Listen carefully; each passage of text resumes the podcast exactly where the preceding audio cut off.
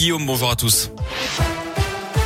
À la une, Mamadou Diallo a quitté. Celui qui était jugé aux assises de l'Ain pour le meurtre de Catherine Burgot en 2008 à Montréal-la-Cluse avait toujours nié les faits. La justice ne l'a donc pas condamné au bénéfice du doute. En revanche, il écope de 2 ans de prison pour vol simple. Vol qu'il avait d'ailleurs reconnu après que son ADN a été découvert sur les lieux du crime.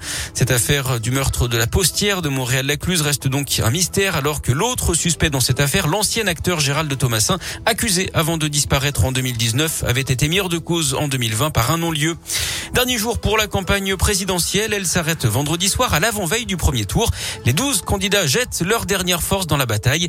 Depuis plusieurs semaines, Radio Scoop vous fait entendre chacun d'entre eux ou leurs représentants en Auvergne-Rhône-Alpes. Ce matin, Nathalie Arthaud, la candidate de lutte ouvrière, cette enseignante qui a longtemps vécu dans la région à Lyon, se présente pour la 3e fois à la présidentielle.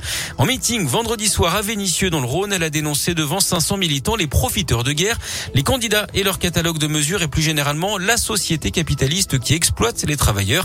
Elle a également adressé un message à ceux qui hésitent à aller voter. Nous sommes très nombreux à réaliser qu'on court à la catastrophe. Ce sont les inégalités, c'est la difficulté pour vivre, c'est la crise climatique et c'est maintenant la guerre. Donc on est beaucoup à se dire mais où on va ? Il faut être révolté par cette société parce que c'est le fruit d'une société qui est aveuglée où il n'y a que le fric qui compte en réalité. Le fric, leur guerre économique, leur rivalité. Donc il faut que cette colère et que cette révolte, elles prennent le dessus sur l'attente, le dessus sur la résignation, parce qu'on est capable de faire autre chose de cette société. Et les travailleurs, vous savez, à chaque fois qu'ils se sont levés, à chaque fois qu'ils se sont battus pour leurs intérêts, ils ont fait progresser toute la société. Nathalie Arthaud était en meeting vendredi soir à Lyon, donc devant 500 militants le 7 avril. Jeudi donc, c'est Valérie Pécresse qui sera en meeting à Lyon. Ce sera le dernier avant le premier tour.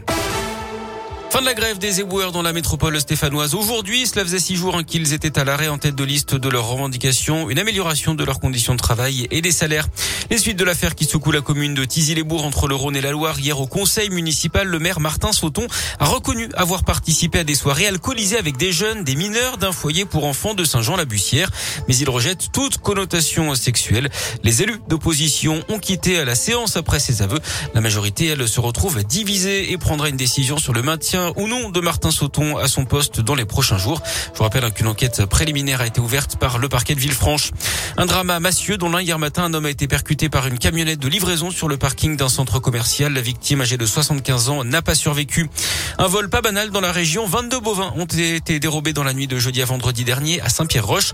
Le préjudice est estimé à 18 000 € d'après La Montagne. Une enquête est en cours.